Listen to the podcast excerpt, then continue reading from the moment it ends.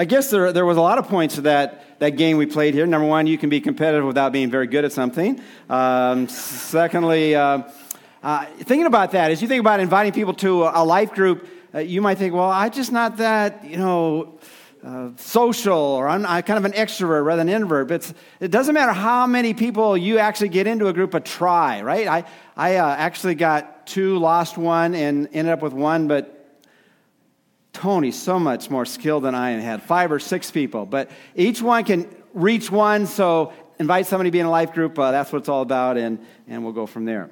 All right, well, today we're continuing our series in the book of Galatians. So uh, as we prepare our hearts and minds to see what Paul said to the churches, the Christians back then, we'll see what he says to us now. So grab a Bible, turn to Galatians. It's in the New Testament. Get through the, the Gospels, get through a couple larger books, and then you find Galatians, Ephesians, Philippians, Colossians. Stop at Colossians and turn to chapter three. We'll be looking at just a few verses, but it's going to be helpful if you're seeing the verses when we look at uh, the text this morning. Uh, but before we do, let's look to the Lord in prayer one more time. Father, we pray in the midst of all that we do that you might really speak into our lives. Uh, Father, it's a, it's a place where we can come, uh, uh, this church, to, to worship uh, through song, uh, through prayer, through giving, through our relationships with one another. But beyond uh, all that we do, Father, we want to uh, give praise and honor to the one who is worthy. And Father, uh, if you are worthy, and you are, then you are worthy to be followed and trusted in. And Father, we pray that uh, that might happen today as we spend time in your word, and we praise in Jesus' name, amen. Uh, in your outlines this morning, I asked a question, and this is really what we're going to try to wrestle with. Um, what's happening to you spiritually? Uh, how is it going for you spiritually? And as you think about that question, there's a variety of responses that I've heard over the last years of just talking to people uh, about their relationship with God, or lack thereof, their relationship with God. And I get various responses. Yeah, one response for a person who's trying to respond in a positive way and say, yes, I, I'm doing really well spiritually. I'm very religious. Now, again, I'm not trying to judge everybody's comment, but when people say things like that, initially what I think about is that they are evaluating their spiritual life uh, based on how well they are doing in whatever activity, religious activity, that they think is uh, important or vital. Maybe they, they think they're doing well spiritually because they come to church six or seven days a week. Maybe they think they are very uh, spiritual because uh, they they pray certain prayers, uh, maybe repeated prayers throughout the week, or, or whatever it might be. They think they're doing pretty well because uh, as they think about the commandments of God, uh, they're they're obeying all of them or most of them to their best of their ability. But as you think about it, and we're going to see this in a moment, just because someone does something very religiously, uh, they could be sick on the inside spiritually. Now, some people, when you ask that question, say, well, you know, I'm not very religious, but I am very spiritual. Now, often when I pursue that conversation a little bit further with people, they say, well, what do you mean by that? Well, um, you know, as I think about uh, the important things in in this universe, and I think about a higher power, as I think about things that I, I cannot explain, or an energy within me, or the force be with you, you know, I feel real close to that, that force that's that's somehow governing this universe. And, and so they judge, and I'll, and I'll broaden that definition a little bit, they judge how they're doing spiritually to how they're feeling about mystical things, things you can't fully explain, it's out there, but you're connecting in some ways. Maybe you're looking at some cards, or maybe there's some crystals, or a certain lighting or incense that you're burning, and, and, and you feel, you know, you're kind of close to whatever whatever is out there. But what I want to do with you, uh, for all of us this morning, is we look at what Paul did to the Christians uh, in the churches in Galatia. He really spoke to that issue, and he says, I want you to understand, it's, it's not so it's not so much about what you're doing on the outside. You can be doing all kinds of activity, but you could be you could be really missing it spiritually. And it doesn't really mean uh, so much about how you're feeling on the inside, because I don't know about you, if uh, you know, if I'm sick, if I had the flu, I don't particularly feel real spiritual. Anybody feel really spiritual when you're you're sick? Uh, and I won't go into the graphics of what that looks like when you're sick, but you, you don't. Th- that feeling is not particularly there, and you might be thinking, well, you know, where's God? Because I, I'm not feeling too well today. But we're really speaking about to them and to us as well. It's It's really inherent upon what has been, been done to you and in you by, by the living God is what makes a difference spiritually. Because a lot of things can look pretty good on the outside. Um, does this look like a pretty good apple? Yeah, and it's kind of shiny, and you know, if you were to feel it, it's pretty firm, and, and you say, okay, I want to see how good an apple is. So how do I know if it's a good apple? I got to take it, t- make bite, I got to take a taste.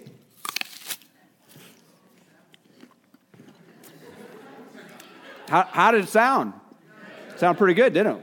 Actually, it does taste pretty good, too. Um, now, what if I told you, however, ooh, when I looked at this apple, there's a worm inside. Now you say, you say, that's not too good, right? It looked good on the outside, it even tasted pretty good, but then there's a worm inside. Something's wrong. You know what's worse than having a worm in your apple? Half a worm, right? Yeah, you don't want to have half a worm.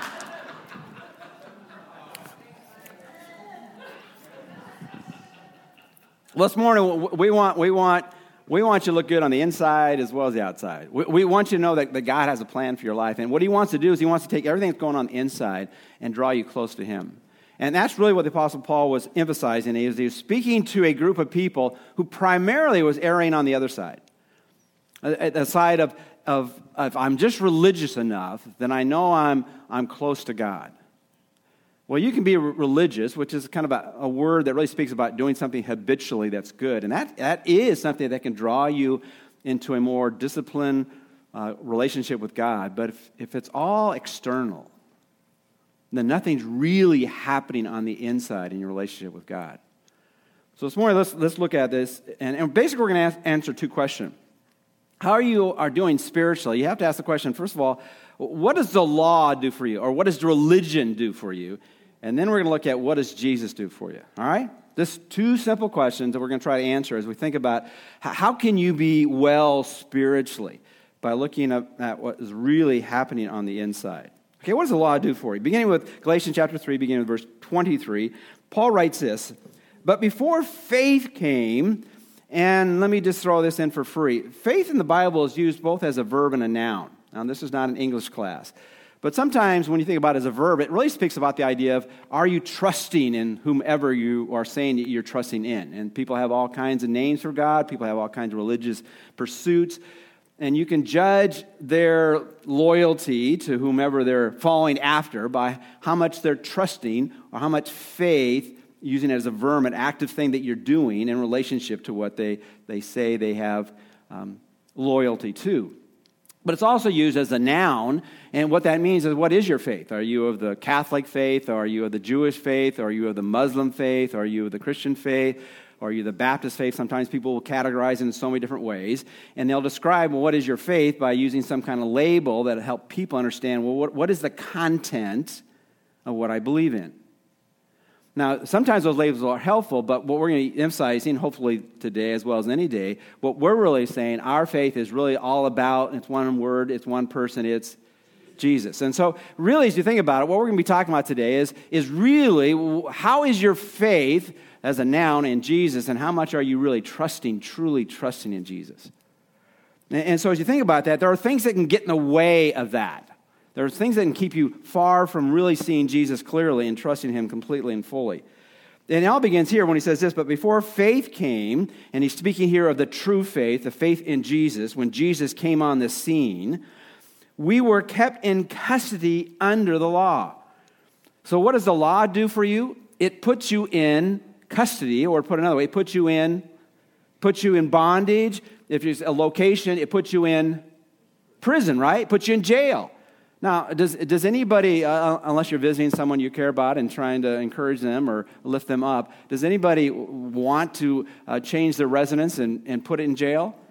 Now, it, it, it's a place of, of bondage. It's a place of, of being shackled in terms of your life. And, and what he was saying to very religious people, I want you to know that that what you put, take pride in, you've missed the whole purpose of why it was why it was given. It's not that the law was... was wrong, or that it was bad, or that uh, it had no purpose, but they had missed the purpose. They, and what the law did was put you in prison, and when you get in prison, the first thing you want to do is to get what? Out of prison. Oh, you are such a sharp group out there, right? And so what the law does, it says you are in prison and you need desperately to get out. And and and, and sometimes people are deceived and they don't think they're in prison, but they really are. And that's why the law came. And the reason people get in prison is because they've done something wrong, right? And when you're in prison, you're receiving the penalty of your behavior, actions. But even further, as we think of what the law does for us, it points out our sin, but also brings us to the point where we realize that we are under sin's control. No matter how many self-help books you, you read, no matter how many counseling sessions you, you go to, no matter how many counselors or people who give you sound advice you have, the problem is on the inside, and God has to change the inside. And that's why Jesus came. We've already sung about that. And so as we think about how you're doing spiritually, first of all, you have to recognize how, how you have such a great need that apart from Jesus, you're in prison. Now, I have a cross-reference here. It says Romans two twelve, which actually I, I didn't write. If you've ever seen me write or print or whatever, I, people miss what I write and print all the time. There's supposed to be a comma between one and two, so it wouldn't be twelve, it would be one and two. Uh, but what they were, they were having pride in their own religious behavior, and partly because they felt they were better than anybody else, just because they they knew the law. And so Paul writes to them, therefore you have no excuse. Now, that's kind of a sobering thought, isn't it? As you think about your relationship with God, and and, and you're on that, that fence deciding whether you really need him, he's saying you have you have no excuse. I don't know where you're, why, where or why you're coming from, where you're coming from, but you have no excuse before God, particularly if you think you're better than somebody else. Therefore, you have no excuse. Every one of you who passes judgment, for in that which you judge another, you condemn yourself. Is it all right to be honest in church? Okay, how many of you have ever judged somebody else's behavior? Okay, and maybe even took it a step further, not only judge their behavior, but really judge them, which is saying, because that person does that, they are a worthless person. You know, and you, and you, I, I don't want to have anything to do with them. And, and basically, that's what they were doing. They were like, we have the law, we know what's right and wrong. In God's eyes, he gave it to us. We didn't, we didn't make it up ourselves. And, and so we're, we've got to be better just because we have that information. He says, all, all you are is more responsible because you know more clearly what's right and wrong. And the things that you pass judgment on others, they, they shouldn't be doing that, they shouldn't be doing this. He said, you do exactly the same things. For you who judge practice the same things, and we know that the judgment of God rightly falls upon those who practice such things. I'll put it this way. Do you ever feel guilty? And you know why you feel guilty? Because you are guilty. Nah, that's not, not exactly encouraging words, but the reality is we, we've all sinned and fallen short of the glory of God, right? And, and there are times we are convicted of that which is wrong in our life, and that comes from God. And to clarify it so it becomes very objective, he's written it down so we might know the moral heart of God. So as we think about our, our how, how are we doing spiritually, well, we, we've got to realize before you get well, particularly if something's wrong with you, you got to recognize that you are sick. And if you're going to be set free from whatever you're experiencing, you have to know that you're in prison. That, that this is not just an experience that you're going through. You are in bondage to the habits of your life and the pursuits of your life. This is an internal thing as we think about relationship with God. Paul wrote to the Later on in that same chapter, he said, I want you to understand who, who is a real true follower of God? And he was speaking to Jewish people, so he said, who is a, really a true Jew? Is it someone who is a Jew outwardly? He said, oh, no way. Just because you have a mark, and for men, even if you've been circumcised, that doesn't mean you truly know God. But a true Jew, a true follower of God is one who has inwardly been circumcised of the heart. So what does the law do for us? What the law does for us is, is to show us that we're in prison. We are under the penalty and power of our own sin, and we are guilty before God. I was reading, actually, Alice, was, my wife was t- telling me this, this, and this, this she saw it on, I don't know where she saw it, but she says, I, I've finally realized it. People are prisoners of their phones. Do you realize that? You know why they're prisoners of their souls? Because that's why they call them cell phones. So if you like it, I said it. If you don't like it, you can talk to Alice. All right. So we're in prison. We're in prison because of, of we fall short of God. But secondly, the law reveals you are spiritually ignorant. Isn't it great to come to church, you find out that you're in prison, and you're also, you're ignorant, all right? Well, in, in Galatians, the latter part of that verse, he says it pretty plainly there as well. He says in Galatians three, but before faith came, we were kept in custody of the law, and then said, being shut up to the faith which was later to be revealed. Shut up. Yeah, that's a, song, that's a strong word in the original language, it, it, from sunkleo, and it really means this. It means, it, it, it means you are brought to that point where you are locked up in a secure way. You are enclosed on all sides. And really, I think the idea here of being shut up to the true faith is the idea this is that you, you are talking about things you have no understanding about. You know, I, I was kind of humbled by how well Tony beat me at that monkey game or whatever it was. But, you know, if I really want to be humbled, I just talk to Tony about computers, all right? You know, I know so little about computers, and he knows so much. And how foolish it would be for me to come across that I could explain to you what's happening in that box in front of you or that little pad, iPad before you or whatever it might be and explain why it's working or not working. I don't know anything about it. And really what he's saying here, you who are filled with knowledge about what has happened in the past are clueless about the whole purpose of everything that happened in the Old Testament and what it was leading to. It's all been fulfilled in Jesus, and, and, and you need to be shut up about spiritual things because you have nothing to say. You know, right before verse twenty-three comes verse twenty-two, and it says this, but the Scripture has shut up everyone under sin, so that the promise by faith in Jesus Christ might be given to those who believe. So often we, we can present something to other people about, you know, we're right and the other people are wrong, or or people are falling short, but we're not falling short. And he said, look, you're missing it. It's all about knowing. It's all about Jesus. But he's dealing with an audience that still's not convinced, so he goes on and, and tries to hammer again. What, what does the law do for you? Well, it, it really puts you in prison because you realize you're under the guilt and power of, of sin, and you can't re- you can't get out on your own. Not only you realize this, how ignorant you are. You think you know what's going on, and you really don't know what's going on. It's really all about Jesus, and they want to add Jesus plus a bunch of other stuff. So then he goes on and says, therefore the law has become our tutor to lead us to Christ. So let me put it in plain ter- terms. You need to be led from where you are to where you need to be.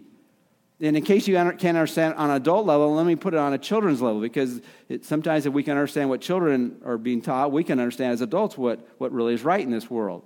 So you, you remember how people were, were raised in that day, or how you've raised a lot of your children? And he's speaking largely to a Gentile audience here.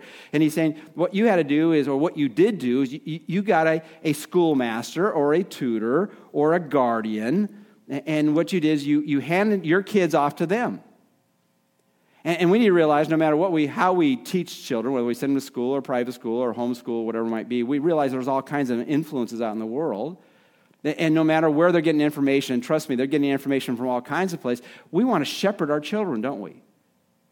And what they did is they gave some people, and usually they were a slave, they gave them the responsibility to raise their children, to teach their children. The original word is pedagogy, and peda comes from when we get pedals, and so some say it's like feet, and goji comes the idea of leading. They were leading the little feet to learn what it means to go from being uh, a child into an adult. But he, but he, this image has so many things going with it, because you need to understand, because they put their faith in the law. They put their faith in the old covenant. They put their faith in, in all the details of what they've been told before and said, you don't understand. You go to school to learn, and then you, hopefully, when you go to school, eventually you what? You learn, and if you pass, and the, you, go, you graduate, right? The, the goal of life is not to stay in school your entire life. The goal is to graduate and then actually do something. Isn't that true? And so, look, some of you, you're still, you're still thinking you're in school. The whole purpose of the, of the tutor is to bring you to the point of maturity, to bring you to the point of now live your life. And, and the life is found in a person, it's Christ. But now that faith has come, we no longer under a tutor. Now, some of you had great relationships with, with teachers, professors, whatever it might be, and you might go back and visit your schools, or uh, whether it be elementary school or high school or college, and, and, and you just had a great relationship with that tutor, but, but they're no longer your teacher. You, you are, have to move on from that. And so he was really speaking, and you, you need to understand that this gets you to the place where you realize that not only does the, the law teach you that you're in prison and that you're ignorant, but it also teaches the place that, that you are desperate, because one of the greatest fears of, of some people is what, what happens what happens when school is finally over. Now, now I got to do something with my life. And, it, and it's a scary situation when you're when you know, okay, now, now I don't always have someone tell me what to do every moment of the day. Now, now I got to live my life. Now let me just speak to what that means spiritually is, is one way to take a monitor or thermometer, I guess, on your on your spiritual life. If if your spiritual life is filled with anxiety, may, maybe you're trusting in something else other than Jesus. Now, we all get anxious. I'm not saying if you ever have an anxious thought, something's wrong with you. But, but what are you saying here? It's to lead you to something so much better. If somehow in your relationship with God, you, you see God way out there, but but you would never describe your relationship with God as being personal. It's, it's somehow connecting with that higher power. And that's one of the dangers of twelve-step programs, that they speak of God in generic terms, but it, God is immensely personal. Do you have a personal relationship with God? And so as we think about that, this brings us to a point where we recognize we've got to do something, and God's got to do something. Because I'm in prison because of my sin. I'm under its bondage. I'm really ignorant about spiritual things. I have nothing to say unless God says it. And I'm desperate for God to do something in my life. So what does Jesus do for you? Let's look at a few verses that really speak clearly about what Jesus does. And what I want to talk about here is very plainly. What does Jesus do for you? Unlike what the law, the external part of what God's plan for our life, that which transforms us on the inside is this. He transforms us into a son of God. He transforms us into an exalted position. And he transforms us into a new person. Didn't do it in the right order, but you'll get it as we go. Let's look at what he says here. He says, for you are all sons of God through faith in Christ Jesus. So what he was saying before? Before, you were, you were, you were someone who was led by someone else. And what's interesting, uh, too, about, you know, the, the tutor, the schoolmaster, the pedagogy, the whatever you want to call that person who was assigned to raise that child in the home of a Gentile home, a non-Jewish home, uh, what was uniquely different about that is that that tutor was not the parent. And see, a, a parent brings you into this world. You know, what does a teacher do? It it it helps you learn in this world, but it didn't bring you into this world. And, and so what they were thinking is that the, the law had somehow birthed them into a relationship with God. And so no, all it does is point you to the one who can birth you into a relationship with God. And so he says, I, I want you to understand that you're in a family now. But this family is even beyond your nuclear family. You're now in God's family, and you are a son of God. There is no more amazing identity than knowing you are a son of God. But you know what's interesting about this is I was just reflecting upon it this week. As we think about that, and the Bible's pretty clear, not pretty clear, really clear. The Bible says, but as many as received him, John one twelve, to them he gave the right to become children of God, even to those who believe in his name. And then it goes on and emphasizes even more. This is a God thing, not born of the blood or born of the flesh or or the, or the will of man, but of the will of God. But when you look at this, and, and ladies, I, I, um, maybe maybe there are times you read the Bible. I had this question asked to me in a Bible study this past week: Is is the is the Bible a little chauvinistic? You know, does does the Bible somehow put the women at a lower level than the men? And, and some, when they look at the Bible, they like to, particularly in the English language, that they would like to retranslate a little bit and make it uh, gender neutral. Have you ever been around people who've talked that way? Um, and sometimes, if you do that, however, I, what I would say is, you, then you're going to miss you're going to miss the nuggets that are in the Scripture that are so powerful. You know, some would say, well, why don't we just why don't we just translate it this way? It's, it wouldn't be an accurate translation, but why don't we say, now, but now that faith has come, we are no longer under a tutor. We are all children of God through faith in Christ Jesus. And it does say that in other places, but here it says, you are sons of God. And really what it's speaking to here, and he's going to emphasize this a little bit later in some passages right behind this, he says, look at women. The, the reason I am saying and announcing this to you is God has put you on this position plainly. Not only did you begin it this way, you were made in the image of God, but as being found in Christ, we're all sons of God. Because in that culture, what would happen is that if you were a daughter, you do not have a legal right to the inheritance of your family, because only the son had legal right to inherit the riches of the family. And what he was saying here, I want you to understand, you all are joint heirs with Christ, and you all receive everything that he can give. You are blessed immensely by God. And he uses, I think, pointedly to say you are the weos, the sons of God, because you know, so you are of joint heirs with every gender, the, the two genders of being part of God's family.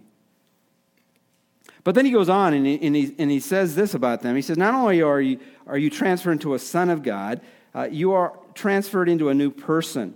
And here he uses a different image. He says, for all of you were baptized into Christ Jesus.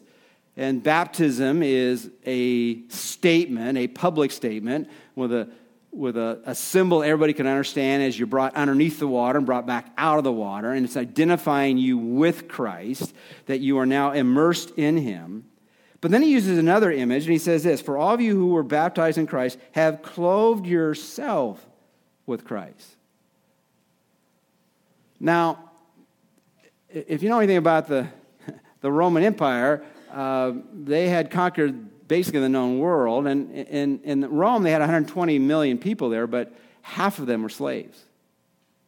And you didn't have to guess a whole lot about uh, what, where your status was in, in life, what your class was. You could look just immediately at what you were wearing, and it, it spoke volumes about who you are and what place you had in the in the hierarchy of life.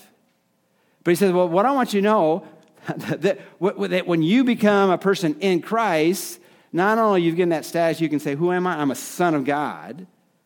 But you can also say that I'm clothed in Christ, that, that I'm wearing a, a, a, a, that which identifies with me as being a, a person who truly knows the living God. And I'm identifying with him. Now, I think uh, the Emmys are coming up really soon. And if you ever go on uh, the the news stations, they they will talk about past Emmys or Oscar Academy type things, and they'll always they'll always do a site there as far as who looked good at past, you know, uh, award ceremonies, who looked good on the red carpet, and who what, who bombed on the red carpet, and, and they're they are judging people based on how well their outfit looked, and usually the focus is on the on the. on the ladies, but they, they, they do a great, they have a huge emphasis on evaluating people about what they wore.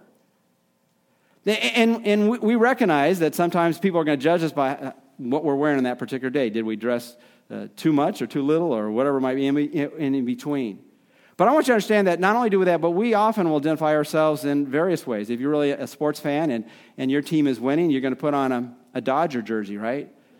If your team is losing, you put on a Angel jersey, and I just I just alienated half of you today. All right, so but you know, if your team is winning, then you're proud to wear on that which identifies you with that winning team. And what are you saying? I want you to understand that you are to clothe yourself with Christ. And the idea here is not physical clothing, but it's the idea of put on in your life that which will identify you as a, a person who follows after Jesus. In Ephesians four, he puts it this way: you know, put on. Uh, Put off the old self and put on the new self. And really, what you clothe yourself is, is how you live and how you act. What things are, what are important to you, what things are not important to you. in Colossians, in your life group this week, you'll be looking at that passage and say, there's some things I want you to put off. I want you to put off the anger that is controlling your life. I, I want you to put off that which you're holding on to tightly. I, I want you to put on that which is symbolic and illustrative of who I am. I want you to be kind and gentle t- toward others. I want you to be self-sacrificing. I don't want you to be selfish. And so what he's saying here, look at, you have the privilege because you're in Christ, is you, you can now put on that which identifies you as a person who walks with God by, by how you live. And, and there's a challenge here, and, and I don't look at the passage here when we were going through it earlier, but, you know, remember the story of the rich young ruler? It's recorded for us, I think, in Matthew nineteen. And he, he's the person who came up to God, to, to Jesus and said, I, I know you're good, and I was wondering, how, what, what must I do to inherit eternal life? And, and Jesus was really pricking at his heart, and he said, well, why do you call me good? There's only one that's good, and the only one that's good is God. So if you're saying I'm good, you're really saying I'm I'm God. And then he said, well, I've I've done everything I can to, to really know know God. And he said, well, then just obey all, all the commandments. He said, I've done that since I was a little guy trying to do the very best to be obedient. And see, he hadn't come to that place where he realized that he was desperate and they, that he was in prison and that he was ignorant of what it really means to know God. So So Jesus pointed right at that which he was willing, unwilling to accept about his life. He said, well, then take everything you have and give it to the poor. And, and what he was saying to look at, there, there is a commandment that you're just missing here, or willing, unwillingly, thou, thou shalt not covet. He said, your, your riches are more important to you than anything else in this world. And one of the things that we can do to evaluate how we're doing spiritually if we've crossed the line of faith is, what is it in your life that's more important than Jesus? What, what is it that's more important in your life than following after him fully and faithfully? What is more important in your life that you're not willing to give up or to pursue because at that moment it's more important? And, and what he's saying, I want you to understand, if you realize who you are, you, you are a son of God. You've been identified with Christ, and you have the privilege of, of living a life that people can see Jesus in you. Don't go back to that which is so, so unsatisfying by following out that which has no eternal value. And then finally, not only does he transfer us into the Son of God, not only does he transfer us into a brand new person, but he transforms us into an exalted position. Galatians three twenty and twenty-nine, Paul writes this, there is neither Jew nor Greek, there is neither slave nor free man, there is neither male nor female, for you are one, all one in Christ Jesus. I, I may mention when he calls us all sons of God that what he does is he puts us all in the same position spiritually before God.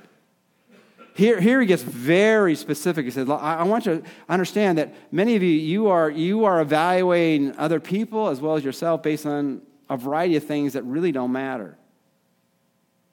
And I want you to understand you're all one in Christ, so it doesn't matter, number one, uh, what you are ethnically, for there is neither Jew nor Greek. And some of the people that come into the church of Galatia, they were saying, somehow we're more spiritual because we have a Jewish heritage. And he says, that means nothing before God and, and you're standing with him. So ethnically, there's only really one race spiritually that's, that God has brought in. It's this human race. And so we all have oppor, ample opportunity to follow after Jesus. And whenever we fall into the sin of racism, that is so far from God's heart. There's neither Jew nor Greek. And then he goes on, there's neither slave nor free man. Now, at that time, they didn't have option to decide what vocation they wanted. If they were captured, they were conquered by Rome, they were going to become a slave. And he says, in the midst of all that you have in relationships with other people, I want you to understand, it doesn't matter whether someone's a, a medical doctor or someone's a, a soldier or whether someone's a tax collector or someone is enslaved by somebody else. And you all come to the church, and what happened in, in that church, it was a multi-ethnic, multi-generational, but a multi-status of life. And he said, look, when you come here in the church, you might be ruled by a slave man, and you might be free, but they are closer to me, and they're going to give leadership in the church. There's only one standing before God, and the ground is equal at the cross. And then he did say gender-wise. He said that there's neither male nor female. It, maybe you've heard this before, but there was a prayer prayed very self-righteously by religious leaders, Pharisees, and this is what they would pray often. I thank thee, God, that I am a Jew and not a Gentile, a man, not a woman, and a free man and not a slave. And so he was really speaking in the heart of people that were deceived, that they were close to God and they were so far from him. We are all one in Christ. We, we, are, we are living in a day and age now where, where things are happening so often and so rapidly and significantly and powerfully, it's, it's hard to keep on what's going on in the culture. And that, that's a whole series of messages. But as we think about it, there's neither male nor female. You know, people have taken that, not that they're getting their instructions from the Bible, and say, well, you know, I, I don't think there really are only two genders. In fact, on birth certificates and employment forms, now they don't, they, they'll say male, female, choose not to designate or other. If you want to look at what's going on today, it, it, not only, for some say, well, how many genders are there? Well, some would say, you know, biologically there's only two, but really there's six. It's L G B T Q plus. But there's more than six now. If you go on uh, any of the searches now, th- there are between sixty, sixty and one hundred designated genders now in our culture today. Now, what is one of the reasons why this happened? Because for whatever reason, where they've come from, or might they, they feel that somehow that they're that they are considered less than because how some people view them, right? And they're looking for the world to somehow accept them. And what we need is God's people say, "Look, I accept you who you are, where you are, but where is it God wants to take you?" And if our identity is not in Christ, then we are we are left to the, the ways of this world to get acceptance and, and worth. And, and what God is saying, look, if you want to be, if you want to have a, a life worth living, look, recognize that it's only God can do for you. That He can call you part of His family, Son of God. He can look at your life and say, look, I'm giving you an exalted position. And I'm what I'm doing, I'm bringing you to that point where you realize that you are truly a new person in Christ. The Bible says, therefore, if anyone's in Christ, he's a new creature. The old things passed away. Behold, new things have come. So where are we left with this morning? How, how are you doing spiritually? Are, are you looking for something outside, external to change you? Your own religiosity or, or some type of mystical experience? Are you, are you judging how you're doing spiritually by how you're feeling in a particular day? Or you recognize what really secures your relationship with God spiritually, what God does for you? This never changes if you truly put your trust and faith in Jesus. You will always be a son of God. You will always be a new person in Christ. You will always have an exalted position. No matter what people around you say, no matter what you even feel on a particular day, this is what Jesus has done for you. And then what we have the privilege to do is this now walk out of life where we're, we're looking for what God next wants to do to us, in us, and through us for His glory. God is most glorified when you're most satisfied in Him, where this is your source of joy.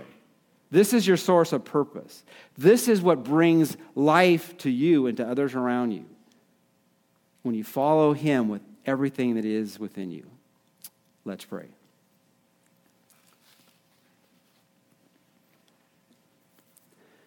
Father, there might be someone here this morning that as they came in, they, they weren't sure how well they were doing spiritually.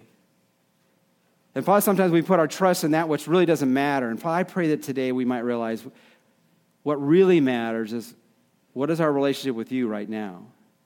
Are we trusting you? Are we putting our confidence in you? Are we following your plan for our lives, just to draw close and draw others close to you as well? Father, if there's anyone here that doesn't know you, Father, I pray they might simply surrender their lives to Jesus. Jesus, forgiving my sin. Make me a new person on the inside. I want to follow you with all that I have and all that I am. And Father, for all of us who've already made that commitment, might we, in a new and fresh way, keep seeing Jesus as the center of who we are. And we praise in Christ's name. Amen.